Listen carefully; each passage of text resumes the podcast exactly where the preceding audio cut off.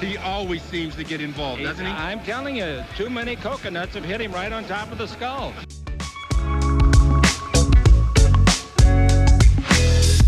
Well, I think Anthony will be a great acquisition. He can do it all. Avery, whose show is this?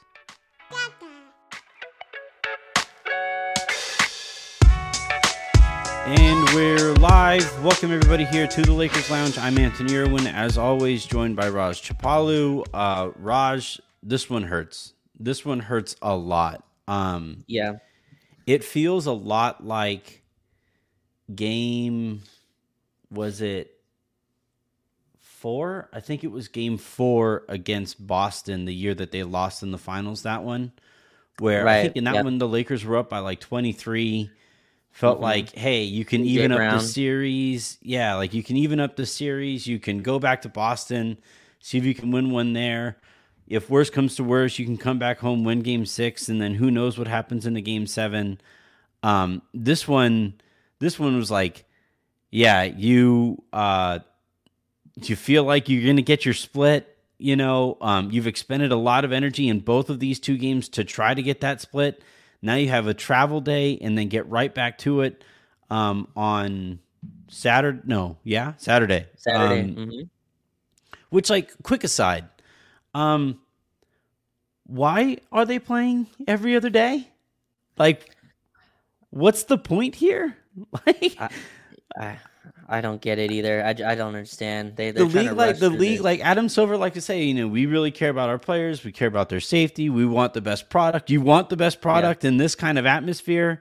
Like you saw down the stretch of that game, both those teams were freaking wiped, you know? Dead. Like both teams are exhausted. By the time we get to game 6 or game 7, guys are going to be carrying around oxygen tanks out there on the court. Like they're going to be like, it's just, I don't get it. And I know that Adam Silver is really cognizant of the ratings dip that they had when they played into the summer, right?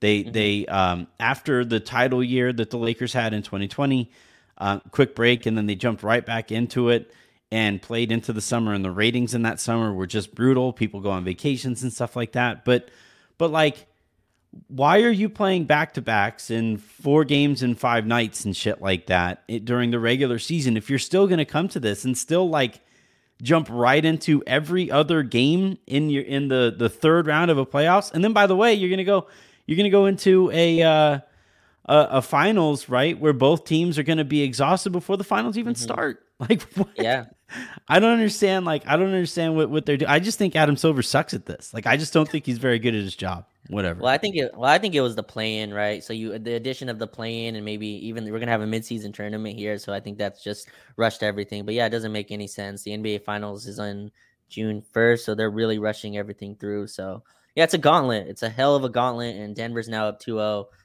But yeah, we looked exhausted. AD, you could tell. I thought he was done with like 5 minutes left in the third. In the third, LeBron, in the third, yeah. And LeBron, I thought, was done in that fourth quarter. He was just, I'm just going to fire away from 3 because he was exhausted chasing a 300-pound man around. We saw it the game before that, too. Like, you saw that the game before that. Like, this is now 2 straight games where the Lakers tried to turn LeBron James and Anthony Davis into jump shooters and hope to have some success there. AD hits 1. LeBron misses all of his. What's the stat at right now? He's like 1 for 21 in the fourth quarter from 3-point range. These playoffs, he's missed 19 straight 3-pointers. I don't know if that's for the entirety of the game or whatever. Yeah, I just I don't know. And look, I don't want to. It's going to sound like I'm making excuses here for the Lakers. I'm not. The Nuggets are playing under these same circumstances too. I think they had 1 extra day of rest coming into the series, but like in the grand scheme of things, 1 extra day of rest, whatever. Yeah. You know, it seems really stupid to me. You know how much like the NBA. So I've done some asking around, like, why is that? Why this approach? Like, what's the deal here? When, you know, in the first round of the playoffs, you had teams have like 3 days off between games in some cases. Like, why prioritize the first round of the playoffs and not the latter rounds where you want on this kind of stage, you want to show like the best basketball without this kind of caveat. And so I've asked around like what the deal there is. And like the kind of most pervasive response that I get is kind of like, I don't know. Cool. All right. Scientific. Yeah. And then the other version of it that I get is, like you're saying, everything that, you know, they've essentially what the league runs into in trying to manage back-to-backs over the course of the season and still maintain something of a regular, you know, some regularity in terms of their calendar year, is that they have, you know, basically stretched the regular season as long as it can possibly go, right? And that forces you to really kind of sprint through the playoffs, because you still, like, they aren't going to stop playing 82 games. They're actually adding to it in the midseason tournament. And on top of that, like the union doesn't want union and basically like nobody in the NBA wants to cut into what would normally be their vacation time, right? So like normally you would just think like, okay, fine. All right, you want to get rid of back-to-backs. You still want to play 82 games. Just stretch out the amount of the calendar that an NBA season takes over. And, you know, essentially that's not really an option because nobody involved with the league wants to cut into their like off-season vacationing times, right? And so what you wind up with is this, where both these teams, and again, like kudos to Denver. They made a run while they were that kind of tired. You heard, I know Adam caught a lot of shit on my show for saying like, hey, you know, Jokic is really good at playing through exhaustion, playing through fatigue, and you don't really see it impact his game. And you watch AD in this fourth quarter, and he was a non-factor, you know? Yeah. It's kind of, you know, pretty bad timing that Trudell comes on my show earlier today or yesterday, whenever it was, and says, hey, this... And I agreed with him, and I think for the most part, the every other day AD thing is kind of nonsensical. But sure, you look at his numbers here, 18 points, 14 boards is good, 4 assists pretty good, 4 blocks is really good, 4 of 15, though, from the floor just wasn't really a factor offensively. And, you know, if you really want to whittle down why the Lakers lost this game, it's LeBron and AD weren't good enough. LeBron, 22 points, 9 of 19 from the field, 0 of 6 from three-point range, did have the 10 assists, 3 turnovers, but, like, you know, the 9 of 19 should have probably been 12 of 19. He had the wide-open breakaway dunk that he tried to rock the cradle on, that he fumbled out of bounds, mustered off the hot dog for those of you Chick Hearn fans out there. You had the play before that, he had a layup that was like right at the rim that he almost airballed because he didn't get over the top of the rim. And then late in the game, he makes that crazy steal, goes baseline, and airballs a layup. You know, some of that was impacted because Aaron Gordon goes up and makes a good challenge there. But like, I don't know. I watch LeBron, I watch AD. They keep on wanting to lay up all of the like lay everything into the basket. At some point, fucking dunk one. Like, let's just try it. Yeah, AD goes to all his floaters and stuff. He's the most athletic person on the floor, and he's trying to play offense like Danilo Gallinari. Like, what are you trying to do out there?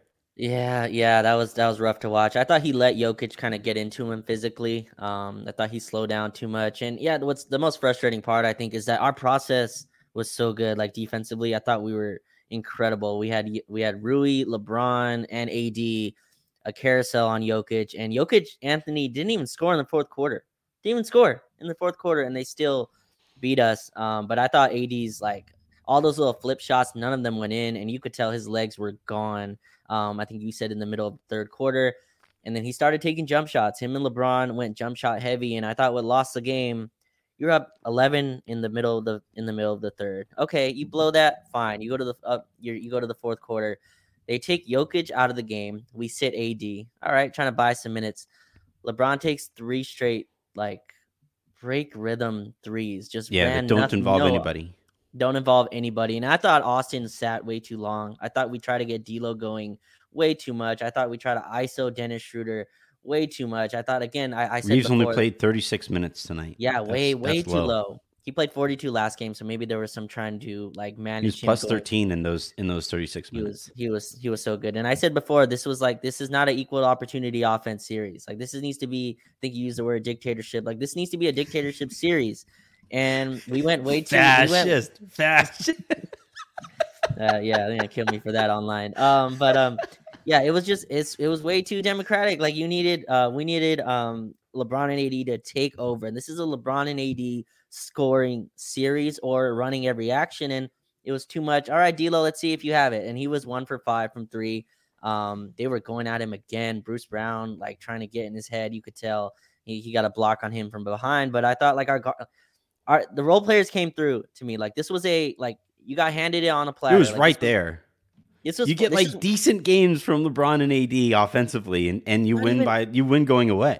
Anthony, not decent games. You get a decent fourth quarter. Like, that's all you needed. And we got multiple chances. Austin Reeves banks in a three to cut it to 2 with a minute left. And then Dennis fouls Jamal Murray on the other end. We come down the other way, and AD takes a 3. It's like your stars have to come through here. And if we lose this series, I think it'll be because of this section of the game. And I don't think we're out of it entirely yet. They won their 2 home games, but your stars have to come through. Like the 4 for 15, like the floor of Anthony Davis's offense needed to be higher. I don't need a 40-point night, but 4 for 15 with no rim protection, Jokic and Aaron Gordon out there. That's unacceptable. I'm sorry. Like that's just that can't happen. Even as great as he was defensively, incredible night from him, reading every pass, getting out to MPJ when he has to. Like I thought he was great on that end, but the offensive production just had to be there, and it didn't show up. And we shot 8 for 30 from 3. I mean, we didn't get much offensively from our shooters, but we got enough. The defense carried you till the fourth quarter. Jamal Murray took them home, and we had no one really going. So that was, to me, the story of this one. So I want to stay macro for a quick second here because, so the Lakers, when they won game 1 against the Warriors, remember how weird it was to see, like they sounded like they lost, right? And it was, It was this, very strict message of you have to stay disciplined. Anytime you fuck up, you are going to pay for it. You are going to have those opportunities that you squander. They are going to come right up your back, and they are going to, they are immediately going to make you pay for any kind of lapse in engagement, in focus, in discipline, right? And the thing with playing a series like that is it's exhausting. To be that kind of focused throughout is exhausting. And it really kind of felt like coming into this one, and it's played out this way too, where coming into this one, I don't think LeBron and AD have the same level of respect for the Nuggets as they had going into the Warriors series. And, I was texting with people back and forth throughout the game, and specifically Matt Moore. And I know how much everybody loves Matt Moore on this channel, but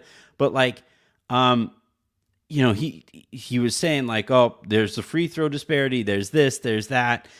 This looks like the game you're going home 1-1. And I was like, no, this feels like they are this close to having it get carried away and having Denver really go on a run that puts this thing out of reach. And, it was just dumb play after dumb shot selection.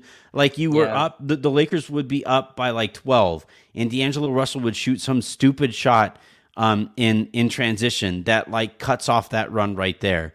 You mentioned it, right? As Denver was on their run, you have LeBron taking stupid shots after stupid shot after stupid shot.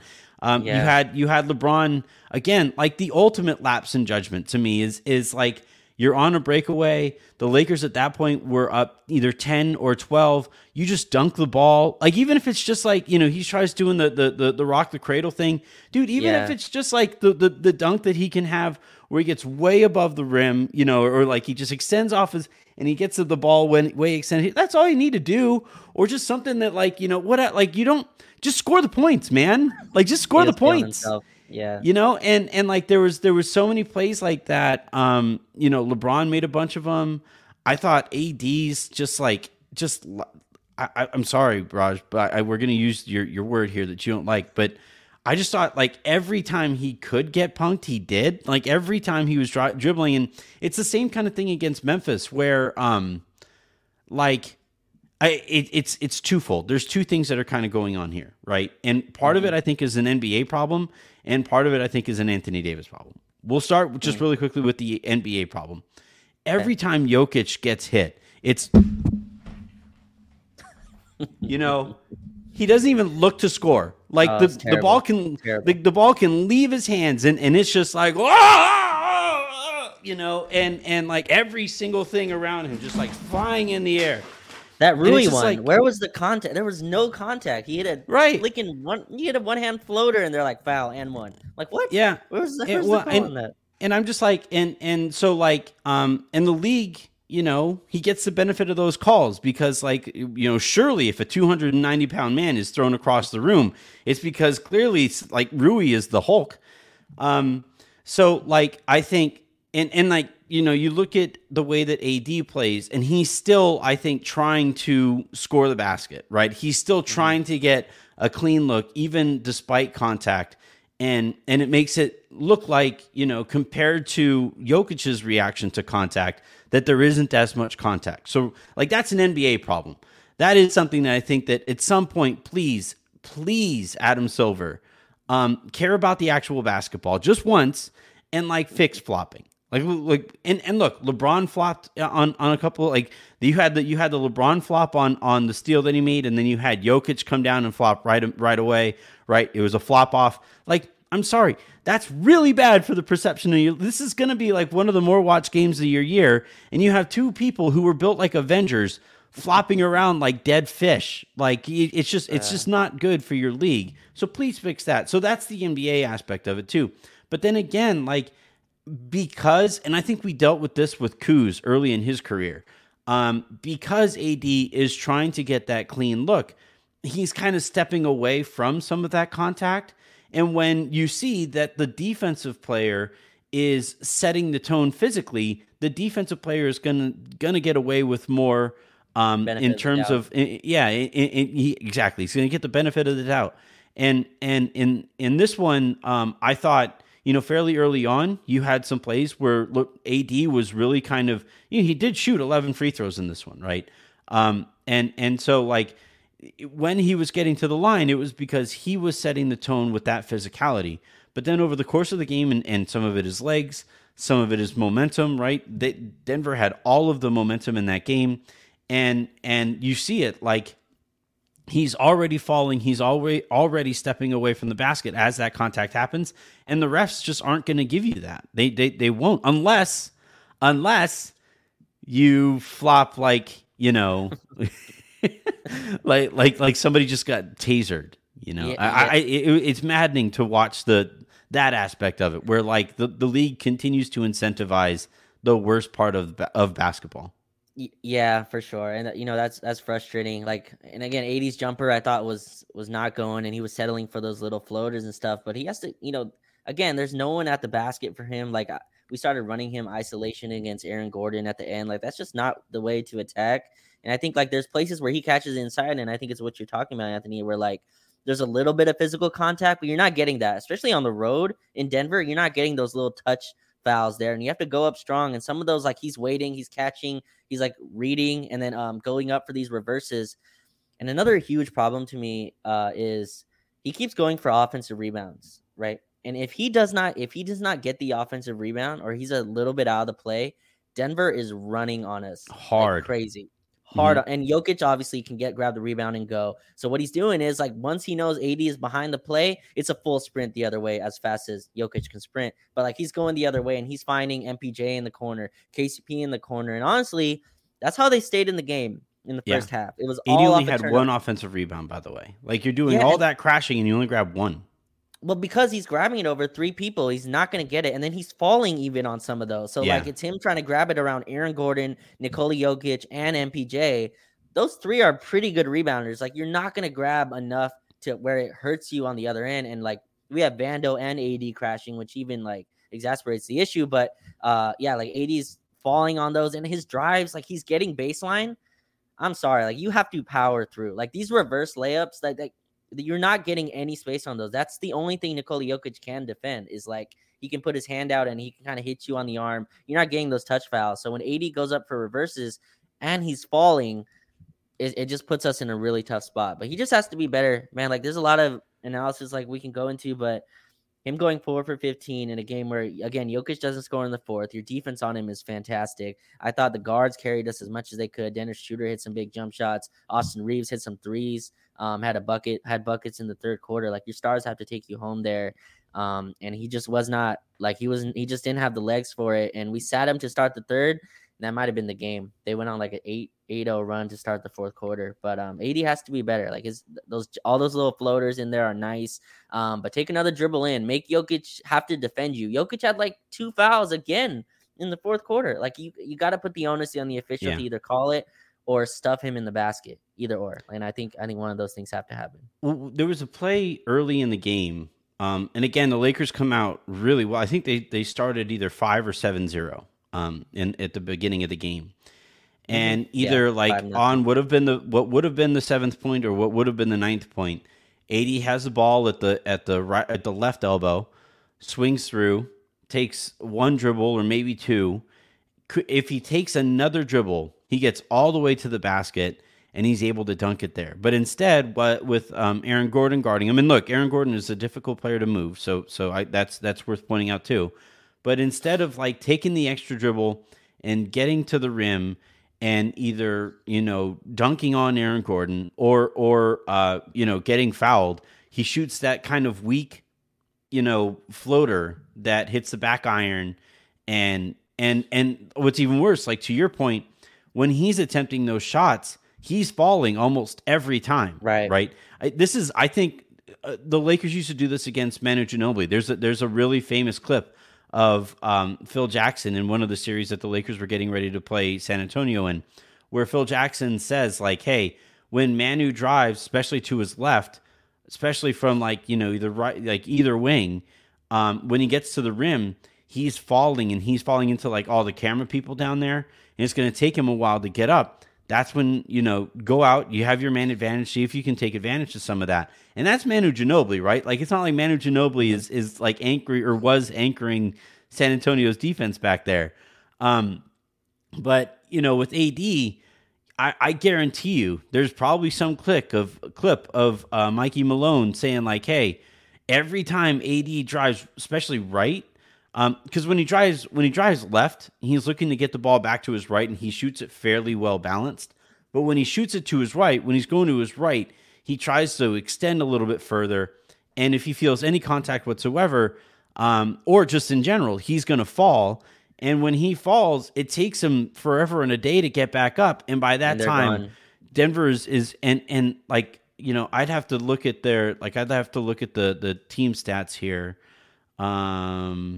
Let's see, fast break points. It says Denver only scored 22 to 21 here. I'm sorry. Like, that does not seem like right. Maybe some of that was inflated because the Lakers were running a little bit there at the very end. And I don't know how they're charting those fast break points, but it felt like every single time the Nuggets needed to stay close, they would get something in transition that would just keep them. There's a huge difference mentally, especially playing at home. Between a 20-point game and like a 16-point game, or a 16-point game and a 12-point game. And whenever the Lakers had opportunities to extend it from 12 to 16, 16 to 20, or 14 to 18, whatever it is, they would take some stupid shot and Denver would stay attached. And you just, I really think like what it winds up coming down to, and we'll talk about the X's and O's about it, but I think just in terms of like general approach, I don't think the Lakers respect the Nuggets in the same way that they do the Warriors. And it's, look, now you made your bed, you're down 0-2. I think they respected them tonight. And the other thing that we fumbled was, it's a football term, right? Another thing that we fumbled was a really bad Jamal Murray game up until the fourth. I thought he could not hit any type of shot. He was off from the field. You have to win those games where he's off. I think he was like 3 for 15. Going into the fourth before he ballooned into hitting all those jump shots. And again, I thought our defense was really good. That's the part that really sucks, is that, like, I think you outplayed them tonight. Like, you were up the entire game. You were up 11 in the third. You had like a nice, you kept them like at arm's distance for a good amount. And then the turnovers, I think. And again, I think the best defense is a good offense against this Denver team. Like, I think that's the best thing that you can do against them. And like you talked about, you go up 12, a D'Lo contested three over KCP. A Dennis Schroeder, he shot this 1-3, Anthony, with like 7 seconds on the shot. Oh my God, on the shot clock. You should have seen me in my living room. I was so angry. I was so angry because the Lakers worked to get that offensive rebound. There was like 9 seconds left in the end of the quarter, right? Either the end of the third or end of the second, whatever it was. End of the third, yeah. He catches it there on the right wing. And he rises, like he starts to rise to go up. And I thought it was going to be that super slow, like pump fake that he normally does. Mm-hmm. But then he kept like rising. I was like, no, what the fuck? Like I was so, and that was, again, it's just a lack of discipline that like, I'm sorry, somebody needs to pull him aside there and say, that's a terrible shot. What are you doing? There's 9 seconds left in the quarter here. And you give them 2 points. Cause remember on the other end, Jokic tips the ball and they call goaltending on AD. Mm-hmm. And you know, that's 2 points that just like come out of nowhere. And like, yeah, we can talk about like the weird goaltend call there and the goaltend call on AD. And we could talk about the Lakers kind of missed opportunities at the rim with LeBron specifically or whatever. But there was just so many mental lapses that I just don't think they were making against Golden State. And again, maybe it's fatigue coming off of being that focused against Golden State. Maybe it's whatever. I do think I like their general approach to this game, but it's just they play with their food so much in this game, and it winds up costing you. Like, Raj, this could be the series. Like, no, 100%, 100%. You fuck around, you find out, and this time they might have found out to the extent where like you don't come back. Not very many teams come back from down 0-2. No, they don't. They don't, and I think like people are up to win like 80% of the series or whatever. But this used to be how it goes. Teams used to go up 2-0 a lot more than I think they do now. We get so many splits early on where the road team wins, you know, game one. But yeah, that Dennis Schroeder 3, and I was actually, people are gonna forget this now because of the fourth quarter 3-pointers that he hoisted up. LeBron took a 3 on that one too. He took a terrible 3-point shot right before Dennis took that one, and AD fought so hard, like you talked about, to get that offensive rebound and to shuffle that over to Dennis Schroeder to run the offense. And maybe he thought the shot clock was going down, but yeah, like those terrible shots where you get Denver out in transition. And I give them credit; they do a good job of trying to make you play their game. And I thought we got baited into that a lot tonight, where like they take a quick 3, Jamal Murray takes a step back 3. You want to kind of get it back on the other end. So you see Austin go right into it.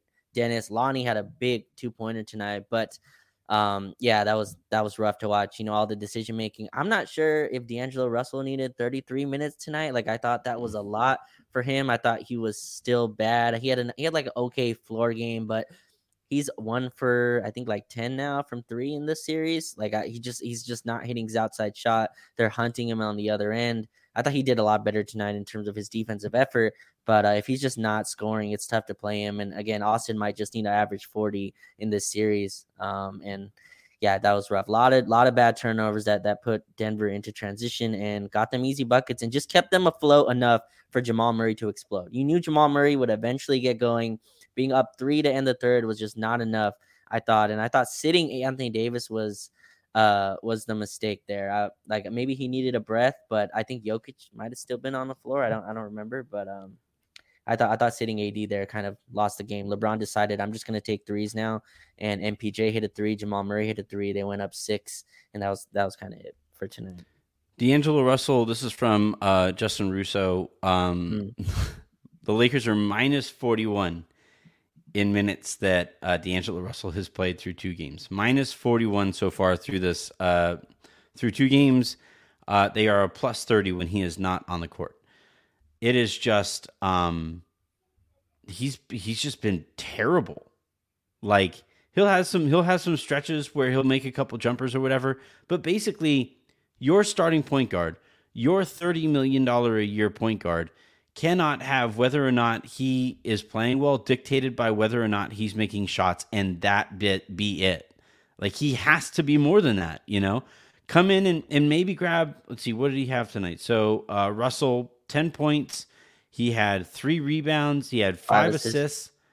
he's just like just do anything other than try to score, you know? And it's just, and again, it's just, it's dumb shots, it's turnovers, it's getting beat defensively. Like the Nuggets are just picking on him pretty relentlessly.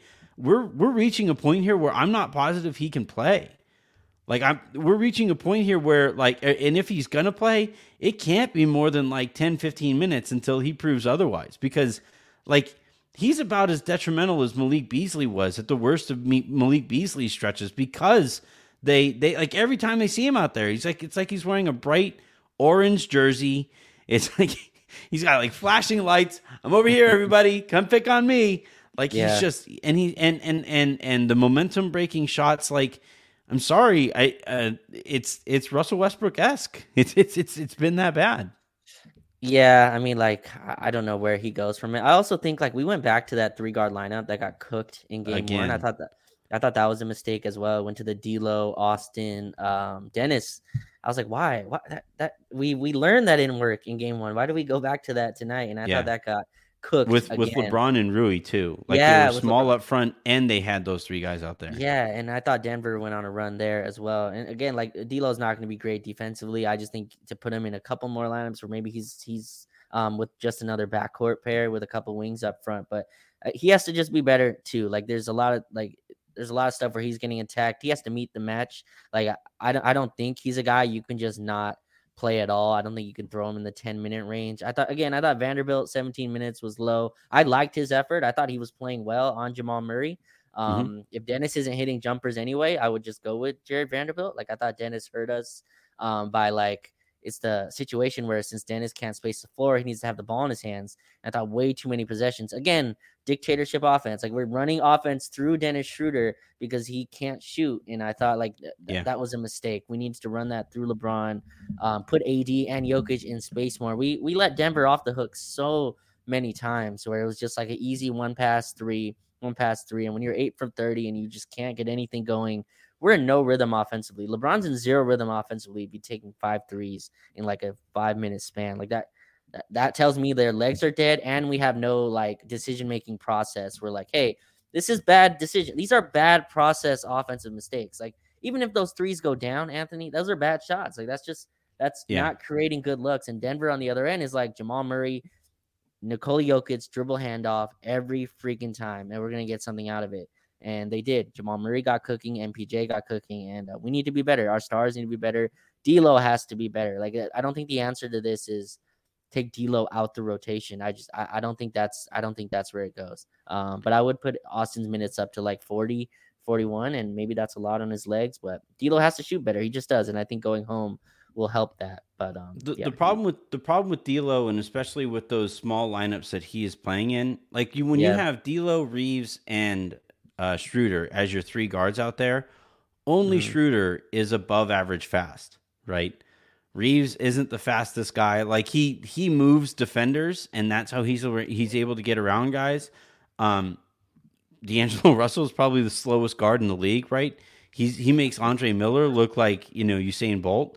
When you combine that, and you have Rui Hachimura, who isn't a particularly fast guy. And then if you have LeBron out there as your center and he's more interested in walking the ball up, then you are both small and slow.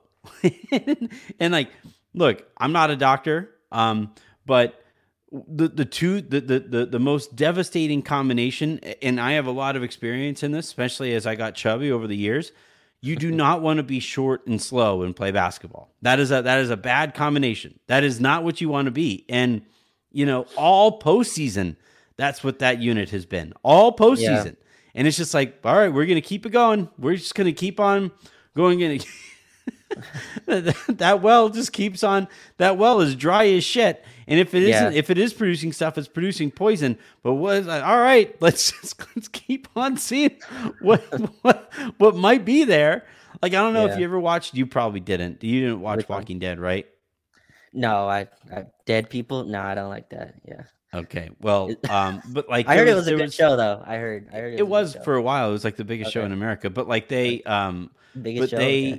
was a scene where a zombie got stuck in the well, And and like their entire water supply at this farm was just completely rancid because this like person is decomposing in their water supply, right?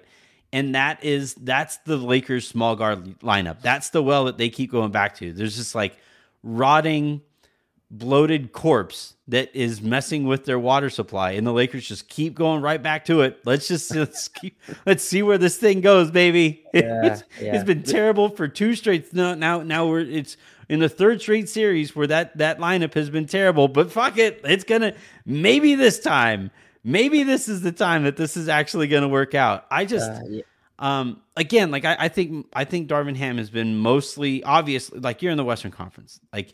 He's been mostly good as a coach. Yeah, I don't blame him for tonight. By the way, I don't think this was on. Well, I do blame him for that lineup. That like that's the kind of thing that I don't care what your ideologies are, what you're bringing to the table there as a basketball coach.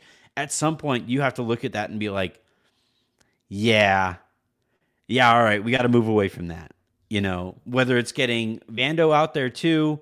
Whether it's, you know, if you're going to have those three guards out there, they have to be with AD. Whatever it is, they can't keep going to it. You know, right now I think they're playing four small guards, right? They have, Lonnie, Russell. Dennis. Yeah. They have Russell, Reeves, Lonnie, and Dennis as like, that's their guard rotation here. They don't have Beasley in there. They don't have Troy Brown Jr. in there.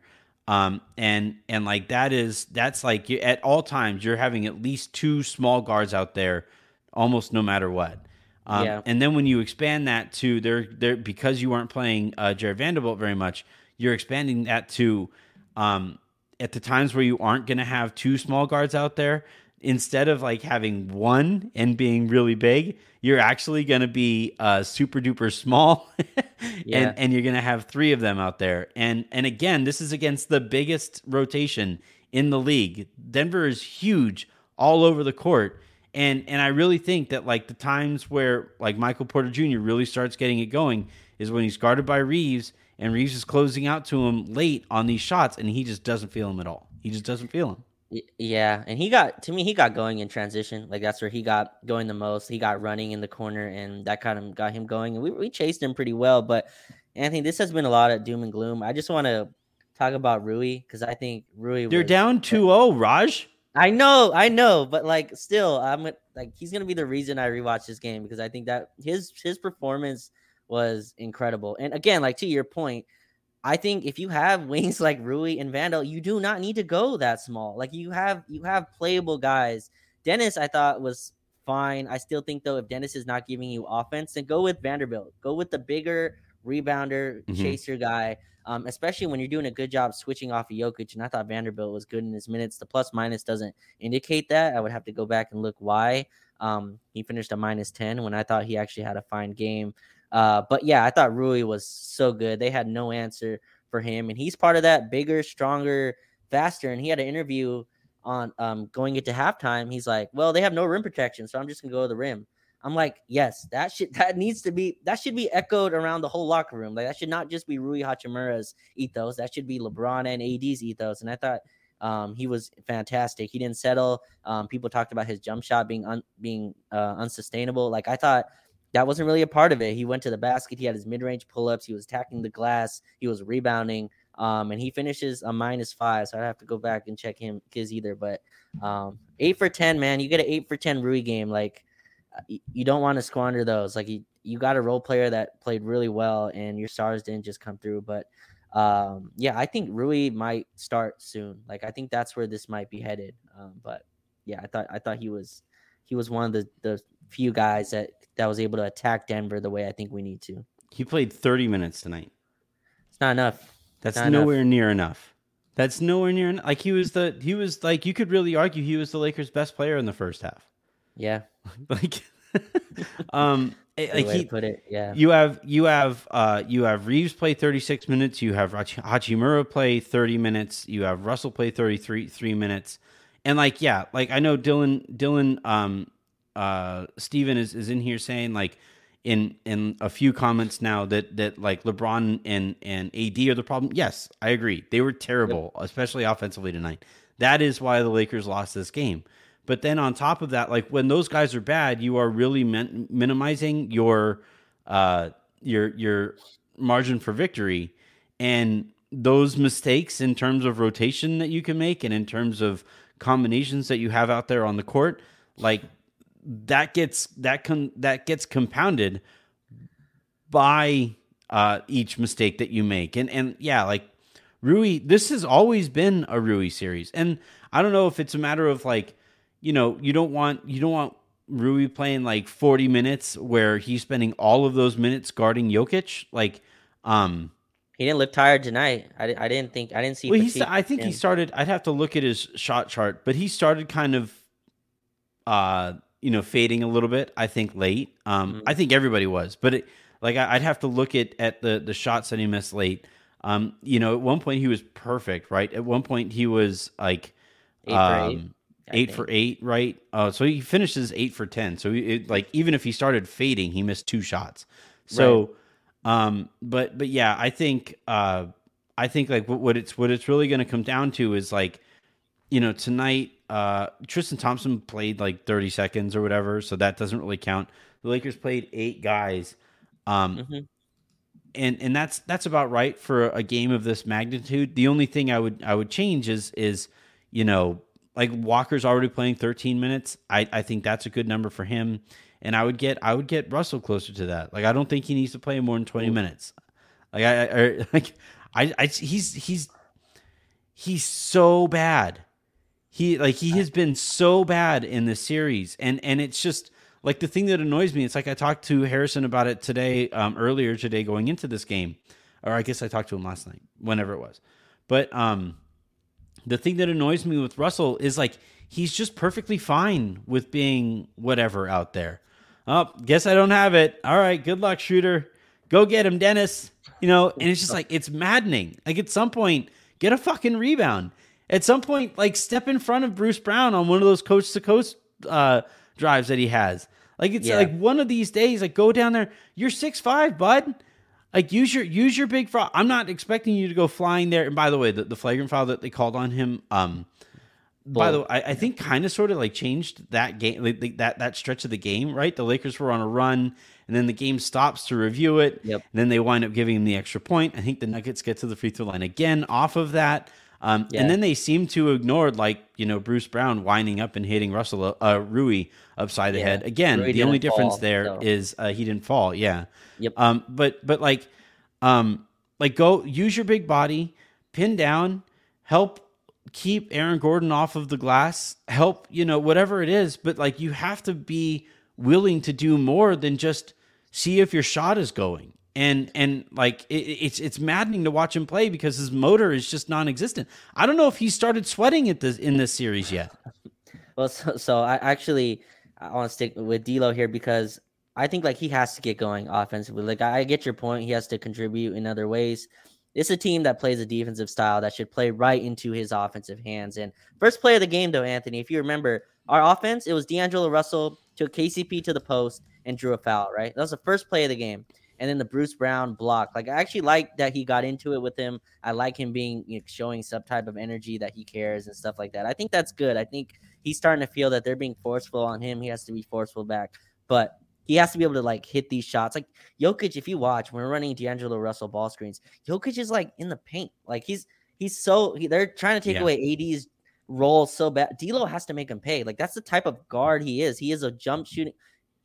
He's in the NBA because of his pull-up jump shooting ability. Like all the other stuff, like, yeah, it's nice. He can pass. He's a good playmaker. He's probably an above average playmaker, but he's in the league because he can score and he needs to be able to hit shots over these drop coverages where Jokic is all the way back. He's getting some back pressure from KCP and Bruce Brown, but he's too big, a 6'5" guard. He should be able to kick these dudes like when they're behind him. So I'm not trying to take his responsibility away. Like he needs to score for us. We had 103 points tonight, and a lot of that is because AD as well. AD and LeBron obviously were off, but that's why you get a D'Angelo Russell. That's why you have a 30 million guard here. He's a 30 million guard because he can score. And he should rebound more. I want him to be more. Well, he's a $30 million a year guard because of the KD thing, but He's gonna okay, but if you're re-signing this year, he's not getting less than like 25. Like the gap between what he's gonna get this summer and what he's at right now isn't, I think, astronomical. Like I don't think he's gonna drop to like a $10 million player. Anyway, the money's beside the point. I think like he needs to score in this series, and he has the ability. Wait, to is that. It beside the point though? Because like again down the stretch of this game, you have Beasley sitting over there. He's $16 million a year. Bamba hasn't played in this series. He's hurt, and that's you know it's right. That's out of his hands, right? But then you have D'Angelo Russell sitting over there. He's $30 million. So you have like, you know, it not even counting Bamba, you have $46 million a year in a backcourt. They were your starting backcourt coming into the into the postseason. Sure. These guys can't finish games. Like these guys, Beasley can't get off the bench because like every time he shoots it, he like, I think I wonder if he shoots like a single shot in shooting practice and just holds his like follow through for the entirety of all of practice.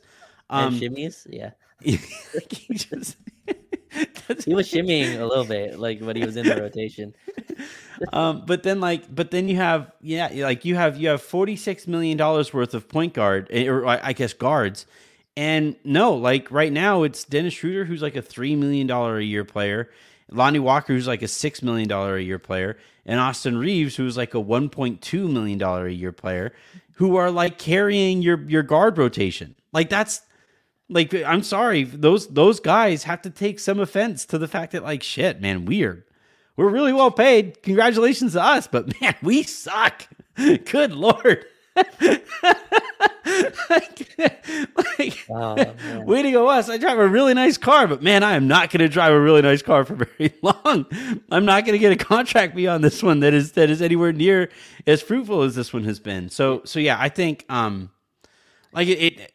look. You don't anticipate the Lakers going from where they were in the season to winning a championship, right? That does not happen ever. That has never happened before. Hell, the season that the Lakers are on right now, teams that have started 2-10 and make it to the Western Conference Finals, let alone the actual finals, if the Lakers are able to turn the series around, that has happened like 2 or 3 times, and some of that had to do with like a shortened like blackout season or a lockout season. And then back when they had like 3-game series to start the first round, right? And you had a lot more randomness there.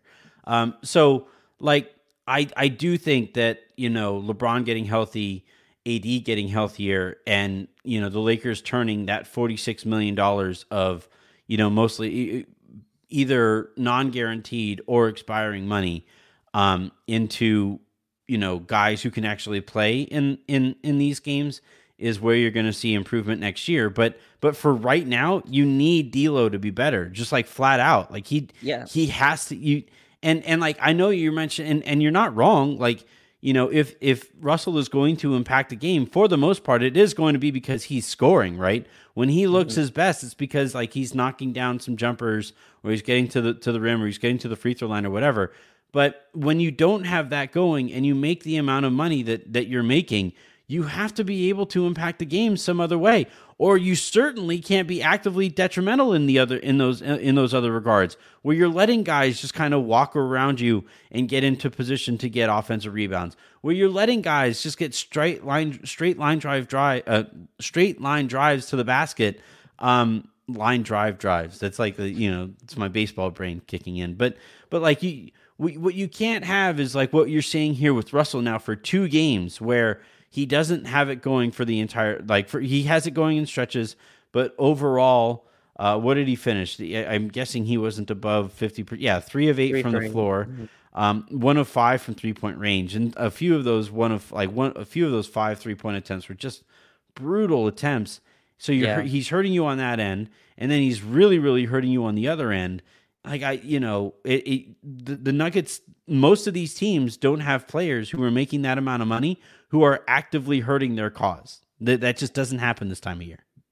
Yeah, and again, like he's had good games in the playoffs, right? He's had games where he saved us, I think, on the road. But it's the shot attempts to me. It's, you know, the volume is, he's taking 8 shots, and I think like 4 of them were good. You know what I mean? Like I think like him picking his spots and his confidence, I think, is a little bit flustered with the way Mike Malone is basically, I bet if you give him truth serum, he's like, is D'Angelo Russell playable? Like, he would just go ask that all around. But he's not doing that. He's being a little less, not much less. No, but just a tad less demonstrative about that. And D'Lo has the skill level to like do it. I think that's the most frustrating part with him and Anthony Davis, right? It's not their ability. That's not what we're questioning at all. Like, they both can step up, and they still can. They still have a chance. The series to me is not right. This over. Isn't me getting angry at like Tyler Ennis. Hey, why aren't you playing well in the Western Conference Finals? Like, he is not that.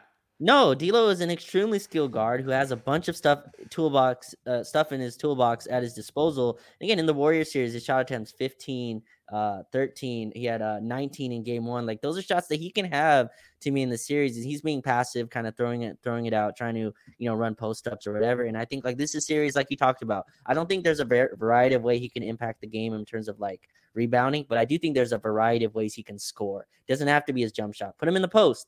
Go attack them in the post. You have Jamal Murray or KCP on you. Go be physical down there. He tweets out Big Guard University all the time, right? Big Guard University. That means like you're able to have big man moves as a guard. And he has that type of skill to me. And they're running you single covers. They're not doubling you. There's no help coming. You have to be able to score on those and take the pressure a little bit off so that Jokic has to step up a little bit. And then AD can get a little bit more room. Maybe LeBron can get some more room. And Anthony, like, I'm more comfortable right now with Austin Reeves running our pick and roll offense. Like that, I should be comfortable with both of them. Both of them should complement LeBron and AD to a point to where we can run our guard offense through them. And right now, D'Lo is just not showing that, hasn't shown that capability in the first two games, which is disappointing. We had two shots, I think, to win these games, and he blew both.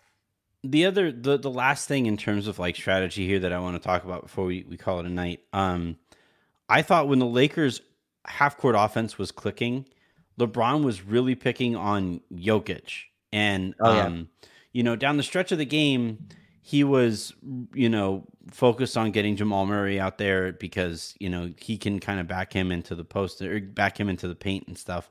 But I think it's particularly devastating to like Denver's morale when it's Jokic that you're going after, when it's like time and time again, you are forcing Jokic to look like an idiot out there, because like that's where doubt starts to creep in, right? Like the reason that anybody had any doubt about the Nuggets coming into this postseason, sorry Michael Malone, is because like you didn't know how Jokic was going to handle pick and roll stuff. You didn't know how he was going to defend in space, right? He's one of the best offensive players we will ever see.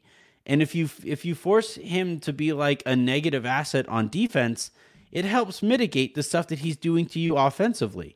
And I thought like the Lakers were really going at him, whether it was LeBron. And I think LeBron has more success against it because he can dribble through Jokic's defensive shoulder and get to the rim. And whereas like, Schroeder and Reeves kind of have to duck under the hand check a little bit, and that's going to allow Jokic to regain an angle back as he retreats back to the basket. Whereas like LeBron can drive more of a straight line through and knock that shoulder back. And like they were going to it and then they didn't. And then they stopped. And I just thought that the Lakers really lost a lot of poise down the stretch of that game. And like you're talking about, like it showed up in him shooting those 3 3-pointers in the fourth quarter, and AD shooting. I think he shot 3 3-pointers AD finishes with 3 attempts from 3-point range. So that's kind of how it shows up. But where it really I think hurts you is like you're talking about that process of you had something that was working, and then you bail out that defense by not continuing to go to it. Exactly. And to me, like, I know there's no moral victories in the playoffs, obviously, but this was played at our pace. Hold on, man. You say that, Mike Malone's going to hear it, and he's going to say, oh, Raj Chapalu of the Lakers Lounge podcast says that it feels like the Lakers are actually up 2-0 right now. Whole plane ride. He's just going to be, he's going to have the Lakers Lounge on the, whole plane ride. Have it all memorized. So. Yeah, yeah. Please. Hey, Mike, you don't listen. Like being called Mike? Take this. Mikey. How about that, huh? I lost. Oh yeah. So like to me, this game was played at our pace. Like this was a Lakers pace game. And I thought game one was Denver style, even though we were scoring you know, effortlessly. I thought that was Denver's style, pace of game, where Jokic was able to wheel and deal and play his game. They played our style tonight. This was a rugged, physical, gritty basketball game, and I think that's how we have to win this series, and I thought we did that. And up until the middle of the fourth, like you're talking about, we started, we're like, okay, Jokic, you're going to show.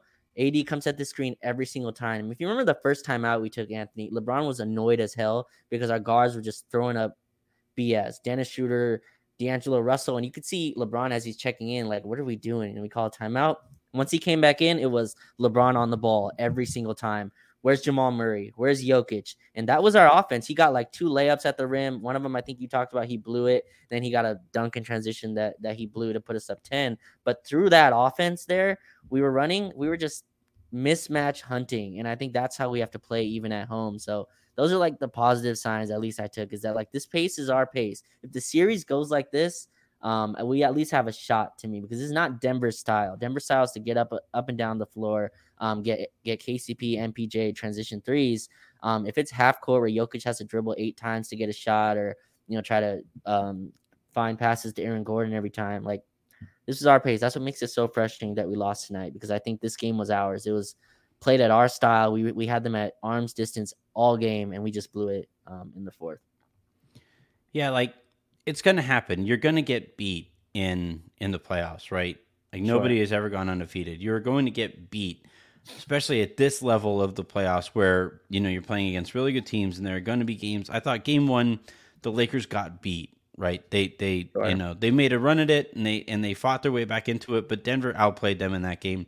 And Denver like won a game that they should have won. What you can't have in the postseason, especially at this stage of the postseason, is losing games, right?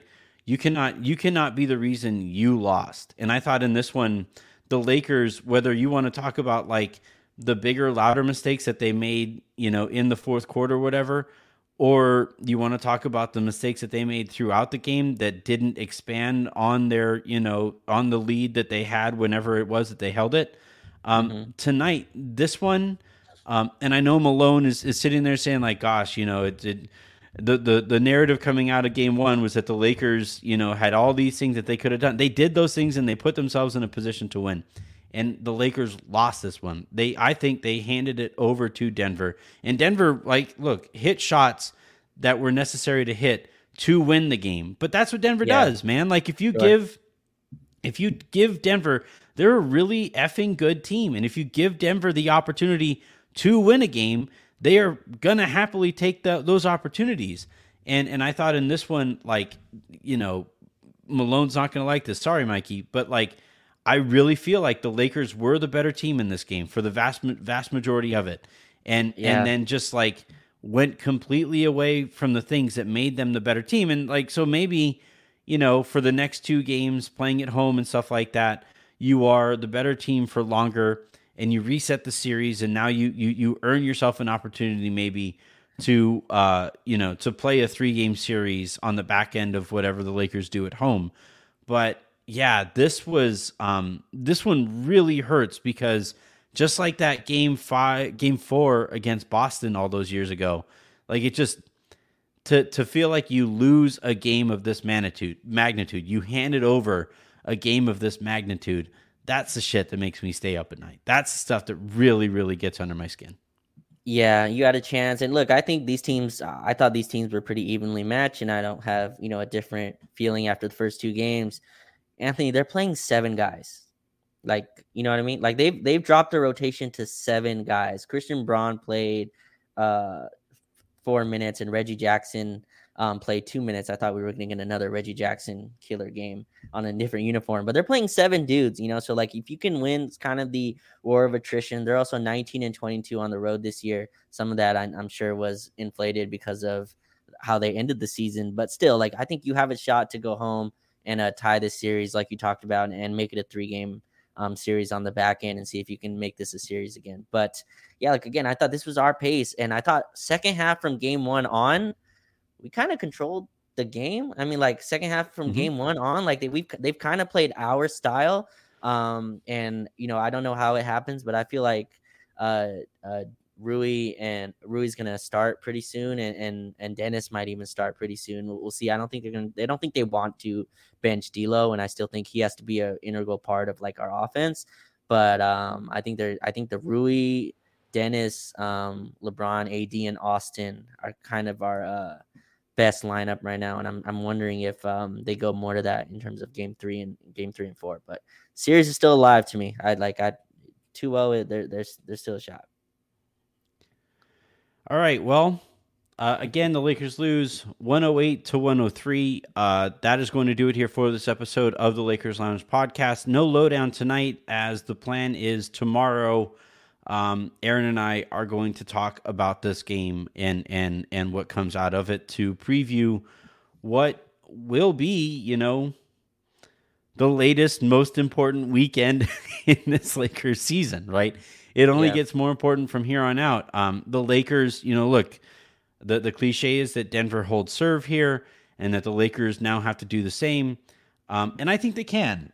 To be absolutely clear, I am fairly confident that the Lakers can go home and win these two games. But I really think it's going to have to be because they got back to the kind of focus for 48 minutes that they had against Golden State. And it's exhausting to do that. I can't focus for 48 minutes straight of just 48 minutes, let alone, 2.5 hours where 48 minutes of basketball is stretched out across. But the Lakers are going to have to do that, man. And if it isn't 48, it's got to be 44. It's got to be 45. It's got to be, in a game like this where the Lakers, again, And I know that, that maybe this will go viral or whatever. I thought the Lakers were far and away the better team in this game. When the Lakers wanted to, I thought they could score. When the Lakers wanted to, they were able to get stops. We still, by the way, haven't really seen them try to do anything in transition. And I think some of that is you're talking about trying to really slow the game down and keep Denver out of transition. You don't want to get in a back and forth game against these guys. But that does kind of eliminate some of the best stuff that the Lakers can do, right? LeBron is the best transition player in NBA history. And if you're kind of keeping him out of transition, I think that really is, I think they have to find a better balance there. But I just thought that, for, 38, 40 minutes here, the Lakers were the better team, significantly better team. And then, that those 8 to 10 minutes that they were just devastating, and that's the kind of team that Denver is. They're really effing good. They were my championship pick heading into the season because they are that kind of good. It certainly doesn't help that what's his face, Bruce Brown, has turned into Reggie Miller. That isn't something that I saw necessarily coming, but this is a really effing good team on that side of it. And I think the Lakers, however we want to frame it, they're going to have to be better more consistently against this caliber of team. Yep, absolutely. And look, Bruce Brown talking crap all game. I hope that sits with the plane ride. Michael Malone, I'm sure, is having a 96 Jordan just post-game press conference. I'm seeing a couple of them. He's gone full hit him up. After game two of the Western Conference Finals, motherfucker, you haven't won anything. People aren't people don't trust your team because this team beat you 2 years ago. People don't trust Jokic because he looks like a freaking tall Oompa Loompa. And people don't trust Jamal Murray because we haven't seen him in a couple years. He was hurt. Michael Porter Jr. looks like a stretched out Drake. What? I'm sorry, these guys don't scream trustworthy to me before until they actually try. And then, by the way, the second half of the season after February, y'all didn't try. When the NBA schedules all of the marquee games, you were either load managing or you were getting blown out. And so, to a certain extent, man, you make your own bed. Your owner is partially responsible for this. Mike Malone isn't going to call out his owner. But if the owner wasn't being such a moron when it comes to RSNs in his RSN in the Denver area, then more people would be watching your games. But that isn't the case. So it's this us against the world thing, and they keep on trying to cry underdog.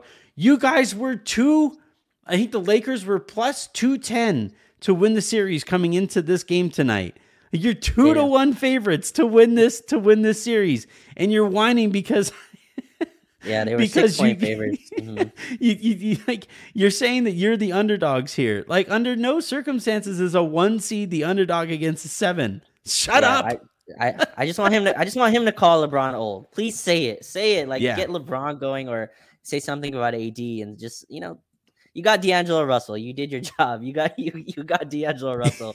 Go after the bigger fish. Go after AD and LeBron. Say something about them, hopefully, and that gets them going. So, big game 3. But yeah, you're right. Let's do one game at a time. Make it 2-1 after Saturday. All right, that is going to do it, though. That was Raj Chapalu. I'm Anthony Irwin. Again, no lowdown later tonight, but I will be talking to Aaron tomorrow afternoon. So until then, and until the next time I hear from you guys, or you hear from me, I'm Anthony Irwin saying, Mike Malone, just have a beverage. Like, have a cocktail, smoke a blunt. It's legal. Mushrooms are legal in your state. Like just take a load off. It's going to be okay. Get a hug.